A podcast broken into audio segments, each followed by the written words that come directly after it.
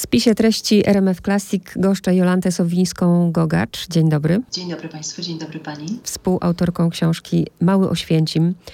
E, współautorką obok Błażeja Torańskiego bardzo trudno czytało mi się tę książkę. Nawet chyba, mm, no to nie jest książka, którą po prostu można przeczytać na raz. Ta książka boli. Zanim powiemy mm, o obozie w Łodzi, właśnie dziecięcym obozie w Łodzi, to dlaczego zdecydowaliście się Państwo we dwoje pisać tę książkę? E, tak naprawdę... Mm nie pisaliśmy jej we dwoje, choć dwoje jesteśmy na okładce e, tej książki, ponieważ ja w obozie jestem właściwie od, od 8 lat. Pan Błażej dotarł do mnie półtora roku temu, a sprawiło to propozycja wydawnictwa Pruszyńskiej Spółka, które wymyśliło sobie książkę o obozie na Przemysłowej. I ta książka, ten tytuł nas połączył. I od razu wtedy okazało się, że tak naprawdę mnie interesują na szczęście inne sprawy związane z tym obozem niż pana Błażeja Torańskiego, ponieważ on chciał od początku zająć się oprawcami. To go fascynowało, te, to, to zło, które takie było wysycone w tym tym miejscu na ziemi. Natomiast ja od początku zajmowałam się dziećmi. Miałam takie podejście bardzo matczyne, bardzo kobiece. Zbierałam od wielu lat dokumentację, zbierałam wywiady z ocalałymi i mnie przypadło w sposób naturalny zajmowanie się właśnie po prostu tą warstwą y, dziecięcą, wspomnieniową. Natomiast pan Błażej z zawodu prawnik, dziennikarz, przejął y, proces wachmanki Eugenii Pol i to było clue jego, jego zainteresowań i potem okazało się, że rzeczywiście dużą przestrzenią Małego Święcimia, bo to jest tytuł tej książki. Mm, dziękuję za, za odpowiedź. Pomyślałam przez chwilę, że może przez właśnie obciążenie psychiczne, dlatego we dwoje, ale o tym obciążeniu to za chwilę. Najpierw tak. ja, ja się czuję, z jednej strony czuję się zła, z drugiej zawstydzona, że ja o tym nie wiedziałam. Że mnie na historii nikt o tym nie, nie uczył. Kiedy pani się dowiedziała? Sprawie, by nie czuła się pani zawstydzona, bo to bez sensu uczucie w tej sytuacji. Ja mieszkam w Łodzi odkąd pamiętam, właściwie od drugiego roku życia, a zatem od zawsze, od początku życia, tak można powiedzieć. E, I dowiedziałam się o obozie na Przemysłowej już jako dojrzała kobieta, matka dwojga już całkiem dużych dzieci, e, zupełnie przypadkiem na mojej dziennikarskiej drodze. Ktoś po prostu zaprosił mnie na odsłonięcie murala poświęconego dziecku z obozu dla dzieci polskich. Tak to wtedy wybrzmiało. Nie wiedziałam nic o tym obozie. Potem zaintrygowało mnie to hasło. Pytałam znajomych, czy oni coś wiedzą, że w Łodzi funkcjonował w czasie wojny taki obóz. Nikt nic nie wiedział. A zatem rzeczywiście mamy problem z pamięcią o obozie na Przemysłowej, bo de facto nikt prawie o nim nie wie. Y, tutaj w Łodzi słyszę takie głosy, ale przecież my tu mówimy o tym wiemy, no co też pani opowiada. Tymczasem prawda jest taka, że wie niewielu, a w Polsce właściwie jest to miejsce zupełnie, zupełnie nieznane. Zatem nie ma co się wstydzić, bo, y, bo rzeczywiście w szkołach nikt tego obozu nikogo nie uczy. Muszę pani powiedzieć, że nawet moi znajomi studenci, znaczy absolwenci Wydziału Historii, kierunku historii na Wydziale Historyczno-Filozoficznym Uniwersytetu Łódzkiego powiedzieli mi i mówią wszyscy jednym głosem, że nie ma takich zajęć, nawet na tak rozległych i kierunkowych studiach. A zatem skąd mamy wiedzieć? No, jeżeli nie ma tego w szkole i nie ma tego w domu, jeżeli nie ma nam kto o tym opowiedzieć, mamy prawo, mamy prawo być zdziwionymi tym, tym miejscem. Tak jak ja byłam zdziwiona, że, że nikt mi o tym nie powiedział, a to takie tak niesamowite, niesamowity obszar w mieście, w którym mieszkam od tylu lat i do którego mam tak bardzo blisko, bo to jest 20 minut spaceru. No i od razu nasuwa się pytanie, dlaczego? Zaczęłam się nad tym zastanawiać, bo przecież dużo czytałam tego mhm. typu literatury. Czy dlatego, że może się wydaje, że przy tej skali e, Oświęcimia kilkanaście tysięcy czy kilka tysięcy to jest niewiele? Dlaczego o, o tym właśnie nikt nie mówił? Ja mam na to kilka hipotez. Pierwsza i taka najważniejsza i taka, która do mnie najbardziej jako do człowieka przemawia, przemawia, to to, że w tym obozie były dzieci i wyszły z niego w styczniu 1945 roku dzieci wyszły na, na pozorną wolność, a tak naprawdę na wielki trzaskający mróz i wielką niepewność. E, weszły na, na biały śnieg i nie wiedziały, co ze sobą zrobić. E, potem, kiedy podocierały niektóre z nich do domów, okazało, okazywało się, że tych domów nie ma, że rodzice nie żyją albo są gdzieś w obozach. Zanim mama wróci, to będzie wiosna. Te dzieci, które od sześciu lat e, właściwie nie miały kontaktu z edukacją, nie miały kontaktu z normalnością, ponieważ były w epicentrum wojny, II wojny światowej, one były zupełnie zdezorientowane i niewyedukowane, by móc o tym swoim obozie opowiedzieć. Tutaj zabrakło takich, nawet można powiedzieć, zasobów leksykalnych, by ten obóz komukolwiek y, zrelacjonować. Y, wiele z nich po wojnie okazało się sierotami, a zatem też zabrakło tej mamy, tego taty, y, któremu można by się zwierzyć, tych najbliższych, najbardziej kochających osób. One musiały te dzieci zorganizować sobie życie od nowa. Nie pamiętam, znaczy one, one nie miały komu opowiedzieć, nie miały jak i nie było na to czasu. Są też takie relacje, y, opowiadały mi dzieci niektóre, że w naszym domu był zakaz mówienia o wojnie. Wojna się skończyła, wrócili wszyscy z obozów i nie mówimy o obozach. Nie, koniec. Budujemy normalne życie, bo zwariujemy. A zatem to też był taki aspekt. Po drugie, to, co działo się w obozie na Przemysłowej, można powiedzieć, y, było żywym, codziennym łamaniem prawa łamaniem prawa przez Niemców, które owo prawo stworzyli, ponieważ był to obóz pracy również. On miał kilka aspektów, kilka płaszczyzn, na których te dzieci funkcjonowały na co dzień, ale był to także obóz pracy. Niemcy tak, to, y, tak go ułożyli, tak zorganizowali ten obóz, by dzieci, y, mówiąc sarkastycznie, się nie nudziły. To znaczy tam były warsztaty pracy. Od rana do wieczora praca, y, szewstwo, pralnia, tworzenie różnych przedmiotów, mat, mat pod czołgi, Także była to, był też zakład krawiecki, taki warsztat krawiecki, była iglarnia, prostowanie igieł przemysłowych, a zatem bardzo, bardzo były te dzieci zajęte, ale one miały mniej niż 12 lat. Więc polskie dziecko poniżej 12 roku życia nie powinno pracować. Niemcy łamali prawo po wojnie.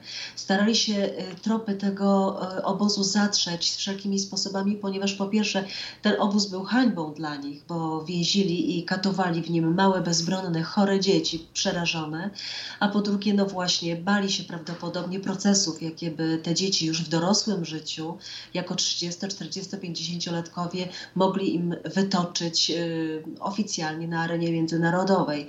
A zatem myślę, że, że, że to, było te, to były dwa takie naj, najważniejsze y, powody, dla których no, różne rzeczy niedobre działy się potem pod, e, pod dywanem i pod blatami różnych, e, różnych sił, które kierowały tą, tą amnezją.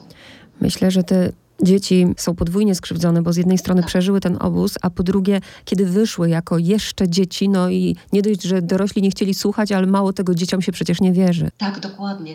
A to jest, wie pani, tak, że jak dziecko mówi prawdę i słyszy, a co ty tam wiesz, ty nic nie pamiętasz, gdzie ty tam byłeś, takiego obozu nie było, kłamiesz, to ono zasklepia się w sobie i nie chce już potem nic mówić.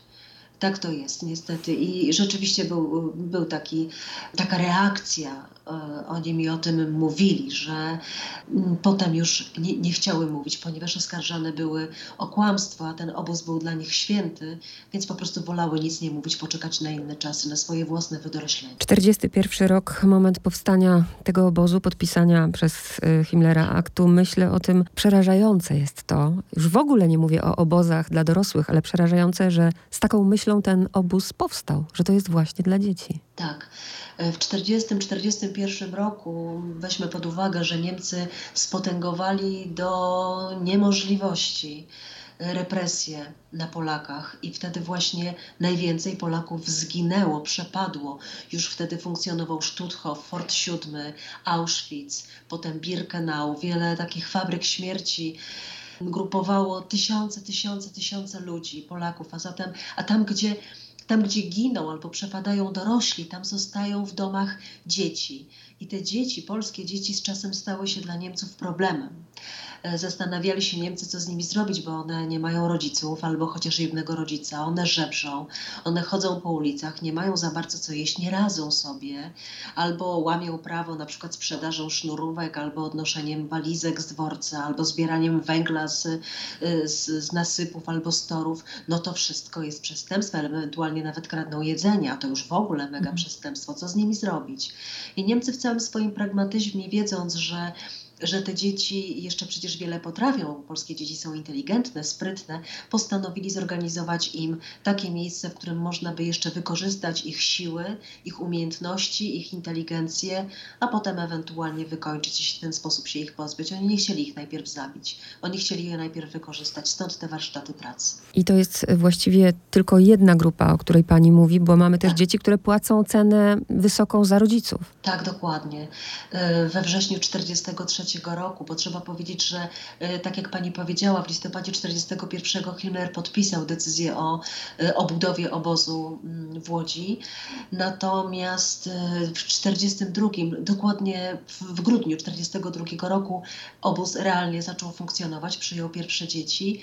Natomiast kilka miesięcy później, we wrześniu 1943 z kolei, przyjechały transporty dzieci pochodzących z rodzin podziemia niepodległościowego, głównie z Wielkopolski, z Poznania, z Mosiny. Tam ta konspiracja działała wybornie, wybornie, bardzo inteligentnie, naprawdę y, no, niszczyła szyki Niemców w bardzo umiejętny sposób, fenomenalny, ale niestety ta organizacja y, została rozbita. Mówię o, o odwecie kierowanym przez doktora Franciszka Witaszka i nie tylko.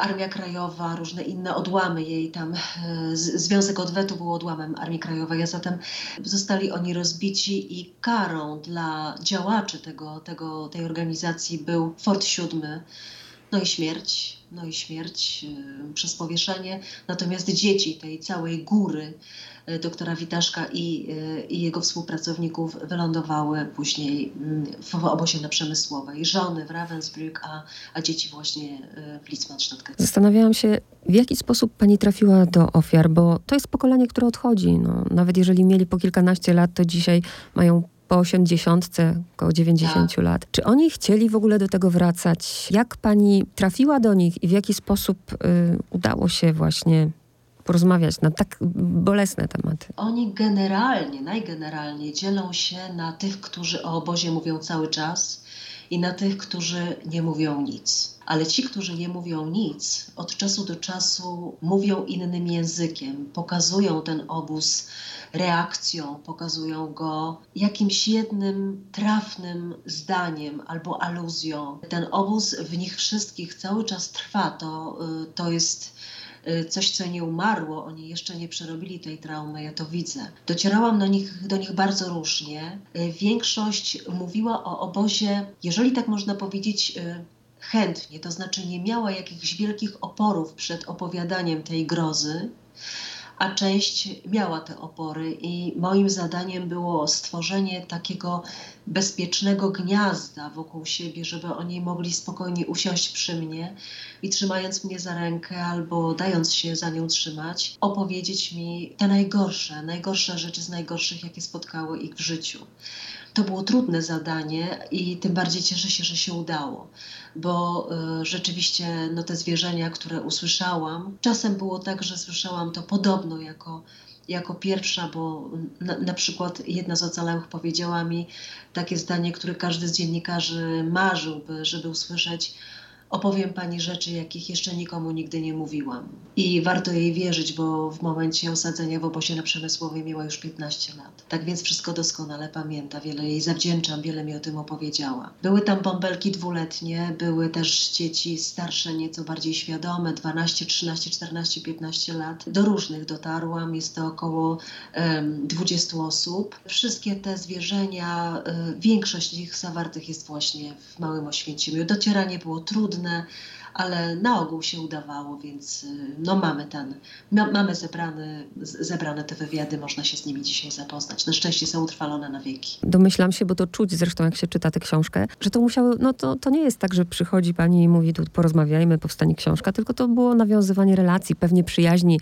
znajomości, które są do dzisiaj utrzymywane, a tak. takie rzeczy wiążą się na pewno bardzo z dużym obciążeniem dla psychiki. Pani zresztą wspomniała na początku naszej rozmowy, że od ośmiu lat to cena chyba, którą pani zapłaciła za pracę przy tej książce też była ogromna. Koszt psychologiczny aż trudno mi trudno mi opisać, bo pierwsze miesiące, kiedy zapoznawałam się z książką, z monografią Józefa Witkowskiego, bo to jest y, dla nas punkt wyjścia, to jest najważniejsza książka, jaka jaka dotychczas została napisana, ponieważ powstała już w latach 70., kiedy wielu ich jeszcze żyło. Józef Witkowski zresztą z niesamowitym nerwem napisał tę książkę, ponieważ sam był byłem więźniem, on doskonale wiedział, jak to wyglądało, był świadkiem tych wszystkich rzeczy, które umieścił potem w swojej monografii. I kiedy ja to czytałam, muszę pani powiedzieć, że w pewnej chwili moja córka, która miała wówczas lat 12, zadała mi pytanie: y, Mamuś, czy ty w ogóle wiesz, że ty cały czas płaczesz? Ja płakałam cały czas, jak, y, jak mała dziewczynka. Płakałam y, na zakupach, w tramwaju, nad zupą, nad umywalką, nad obiadem. Bardzo mnie przygniótł ten, ten obóz, ta wiedza ponieważ u Witkowskiego są opisy, opisy morderstw, zbrodni na tych dzieciach, więc to jest, to, to jest nie do czytania. Właściwie nasza książka jest nie do czytania, a już Witkowski to już w ogóle mm, to trzeba sobie bardzo dawkować. Także rzeczywiście ten koszt był bardzo wysoki. Mnie się za każdym razem wydaje, kiedy podchodzę do tego tematu, że już mi przeszło, że już jestem w stanie o tym mówić, że jestem w stanie czytać, że już jestem bardziej odporna, zahartowana, ale to nieprawda, bo za każdym razem, kiedy biorę, biorę te treści do ręki odczytuję je od nowa, opisy tych, tych biednych dzieci. Za każdym razem czuję ten sam ból w sercu i jednak ta, ta matczyność moja, bo przecież też mam swoje dzieci, no bardzo, bardzo mnie dotyka to co, to, co się tam działo. Każdy z tych opisów jednak jakbym czytała od nowa pierwszy raz w życiu. Tak, ja też niedawno było wznowienie dymów nad Birkenau i Ach. mówię, nic się przecież nie zmienia w odczuwaniu tak. tego. Pani myśli, wierzy w to, że ta książka coś zmieni, bo ja bym bardzo chciała, żeby tak się stało. Dlatego mimo, że ciężko, uważam, że trzeba o niej mówić. Jeszcze tego nie wiem, bo książka jest jeszcze ciepła. Odezwało się kilka, kilkoro e, wnucząt. E, dzieci, które były w obozie na Przemysłowej chcą ze mną rozmawiać. No tyle, tyle zmian.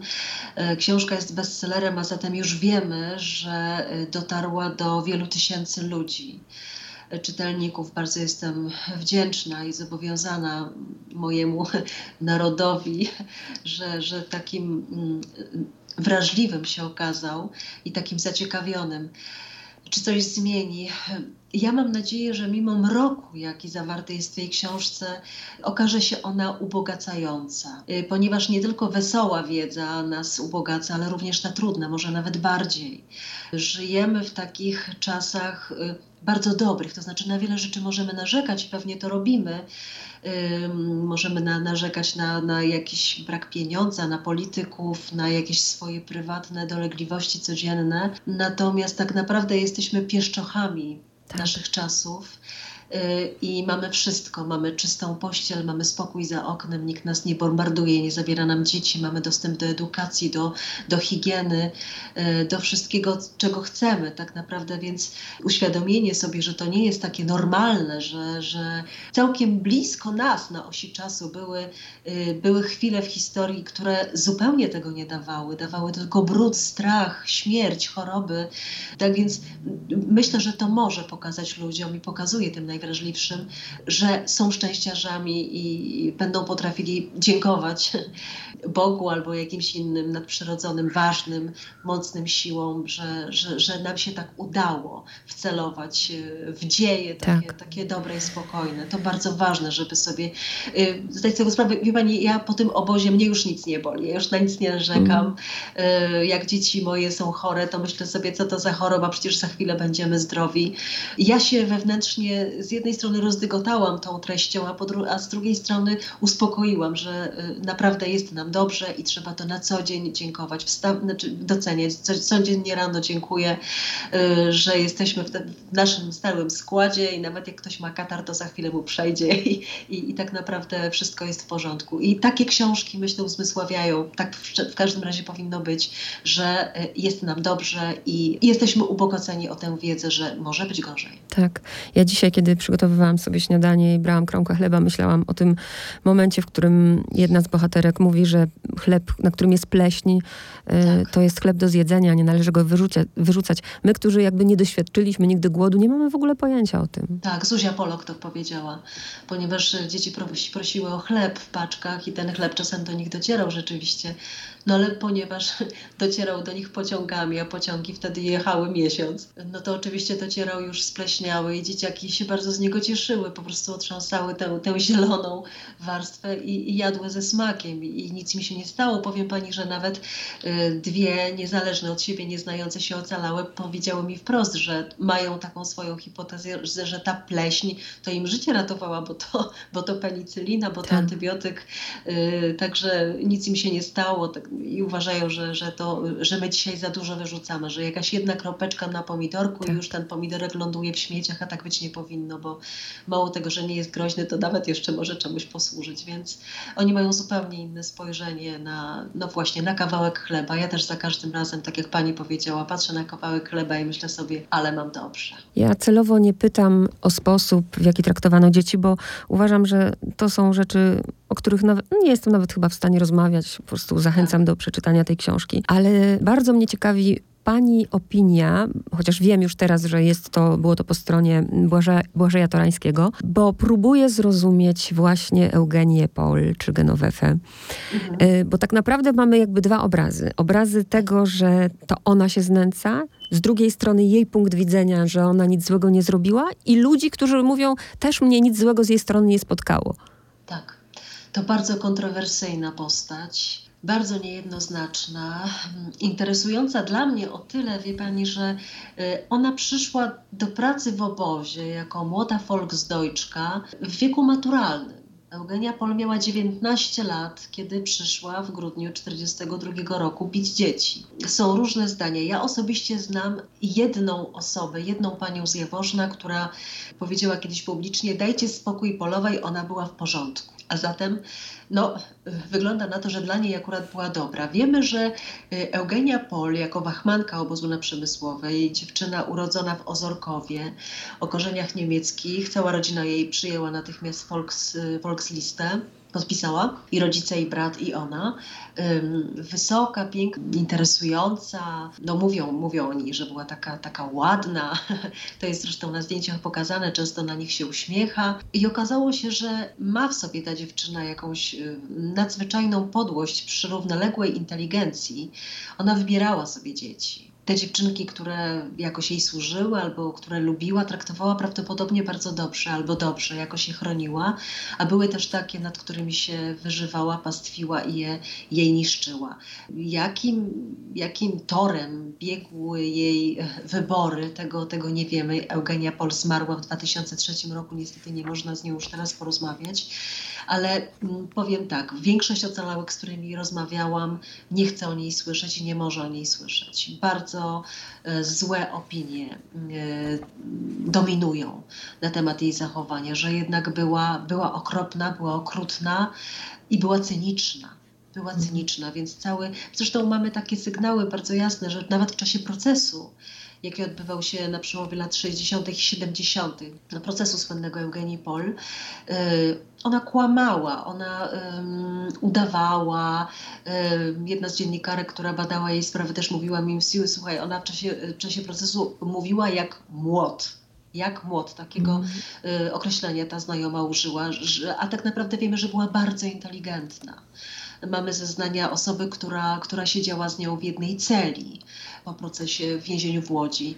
To była bardzo inteligentna kobieta, ta Polowa. Słuchała muzyki poważnej, potrafiła się przepięknie wypowiadać, była przeurocza. A zatem no, taka, taka podwójna osobowość, jeżeli nie potrójna, e, z jednej strony miła, kulturalna, bardzo inteligentna, śliczna kobieta, a z drugiej potwór, który budzony jest pod wpływem pewnych, nie wiem, e, pewnych mm, obserwacji. Coś w niej było coś w niej było nie tak. No, byle kto, y, nikt przypadkowy tam w tym obozie nie pracował. Tam były dzieci, a zatem wachmani musieli być naprawdę odporni na miłosierdzie. Na mnie zrobiło wrażenie, jak właśnie przeczytałam, że ona po 89 uzyskała wolność i zmarła w 2003. To jest przecież tak. wiele, wiele lat. Być może ją pani nawet na ulicy mijała i nie wiedziała, że to ona. I aż, aż chciałabym wiedzieć, no w książce się to nie znalazło, co się z nią działo w tym okresie po 89 do 2003, jak żyła, ale tego nie wiemy. Myślę, że po prostu żyła i pracowała. Już wtedy była starszą panią, żyła dosyć długo, ale e, ciekawsze jest, tak myślę, chociaż ma pani rację, że ten interwał między 89 a 2003 jest interesujący, ale wcześniej, przed 70 rokiem, y, pracowała w żłobku. Tak, tak. To jest y, fascynujące i wcale nie była taką złą intendentką. Podobno wobec dzieci zachowywała się bardzo ładnie, a zatem ta podwójna twarz, mm. podwójna osobowość. No i ja, ja mam jednak hipotezę taką, że ona była niesamowicie inteligentna, potrafiła sterować ludźmi, sterować otoczeniem i robić sobie dobrze. Była konformistką. Y, no to sprawiło, że to życie jej przebiegło w sumie dobrze poza tym więzieniem, bo no tam na pewno jej nie było łatwo, rozpoznana w więzieniu łódzkim, wylądowała w Fordonie, tam gdzie no, na pewno są ostrzejsze reguły przebywania. No łatwego życia potem nie miała, natomiast y, no, przez tych kilkadziesiąt lat funkcjonowała zupełnie normalnie w mhm. Łodzi. Ten proces podobno był w ogóle polityczny. Także Polowa też, tak, tak też można na to spojrzeć, że była taką kumulacją, taką ofiarą ofiar, -hmm. ofiarą tych wszystkich, którzy przecież takie złe rzeczy robili w obozie na Przemysłowej, nie ona jedna. Mhm. Wszak y, no, oni, na niej się ta, ta, ta cała, y, ten cały proces skupił, ale chyba rzeczywiście była, y, była podła. Jeszcze chcę zapytać, książka zawiera zdjęcia i o ile Jestem w stanie zrozumieć, że mm, właśnie od ofiar otrzymała Pani zdjęcia z ich dzieciństwa. To bardzo mnie zaskoczyło. Na przykład zdjęcie y, Urszuli Kaczmarek y, jest no, w trumnie, tak to mogę powiedzieć. Skąd, jak Pani dotarła do tego zdjęcia? E, zdjęcie e, jest w zbiorach E, Muzeum Tradycji Niepodległościowych w Łodzi, w archiwum i stamtąd wydobyliśmy je. To jest interesujące, ponieważ Urszula Kaczmarek, nastoletnia dziewczynka z Poznania, ona była pierwszą ofiarą obozu na Przemysłowej. Zmarła 9 maja 1943 roku po torturach. Ona była oblewana wcześniej w mroźne dni, zimne dni zimną wodą. Ona była torturowana, bita, wiercono jej mm, dziurę w brzuchu i tak dalej, i tak dalej. To była taka biedulka, a wszystko dlatego, że nie radziła sobie z głodem. I, mm podbierała cały czas jakieś jedzenie, przyłapywana na tym.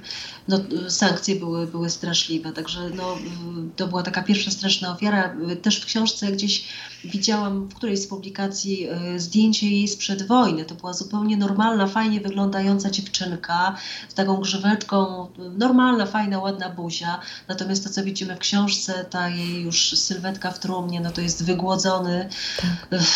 wygłodzony malec, który, no, te, te rączki, ta buzia, i to była chyba jedyne, to jest jedyne dziecko, jedyne sfotografowane dziecko po, po śmierci. Przyjechał po, po te zwłoki, po, po, po trumnę jej ojciec z Poznania. Yy, innych dzieci nie mamy sfotografowanych, to znaczy nikt im zdjęć nie robił. Wiemy, że, że ginęły po prostu w oczach. Także to jedyne takie zdjęcie. Jeszcze wtedy przy pierwszej ofierze Niemcy jakoś się zachowali, to znaczy jakąś tam trumnę załatwili i, i przy, przywołali rodziców. Następne śmierci wyglądały już inaczej. I ostatnie pytanie, dlatego mały Oświęcim, bo niczym się tak naprawdę nie różnił od dużego tylko tym, że były tam dzieci? Y, po pierwsze mały Oświęcim dlatego, że w latach 70. sami historycy tak go nazwali. Mówili o obozie na Przemysłowej Mały Oświęcim.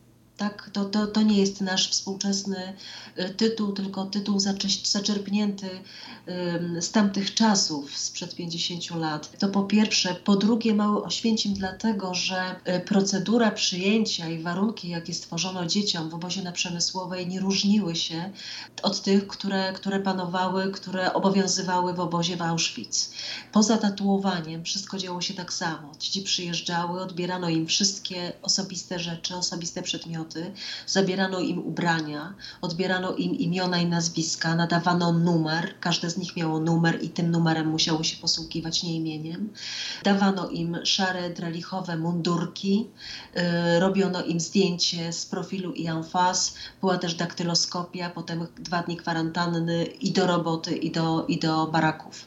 A zatem procedura oświęcimska. Był to mały Oświęcim. Oczywiście yy, to nie te liczby w Auschwitz-Birkenau, Birkenau zginęły y, no, no ponad milion ludzi. Tutaj to, to nie te liczby. Natomiast y, z uwagi na to, że, że w Łodzi ginęły dzieci, tylko dzieci, ten obóz był taki osaczony bardzo y, murami getta, bo on był w getcie, o tym nie powiedziałyśmy, Mhm. że, że to był obóz Cześć, bardzo tak. ukryty, tak, ukryty przed światem. To robi wrażenie. To jest taki mało święcim, dlatego że te same reguły co gdzie indziej, no i mały, bo były w nim, byli w nim mali więźniowie. Tak bym to określiła. I zgadzam się, tak jak pani pisze w książce, że mm, trzeba o tym mówić, trzeba o tym mówić głośno. Dlatego w spisie treści ta książka na pewno się pojawi. Jolanta Sowińska-Gogacz była moim gościem. Bardzo pani za tę rozmowę dziękuję. Bardzo Pani dziękuję za zainteresowanie i za piękną rozmowę.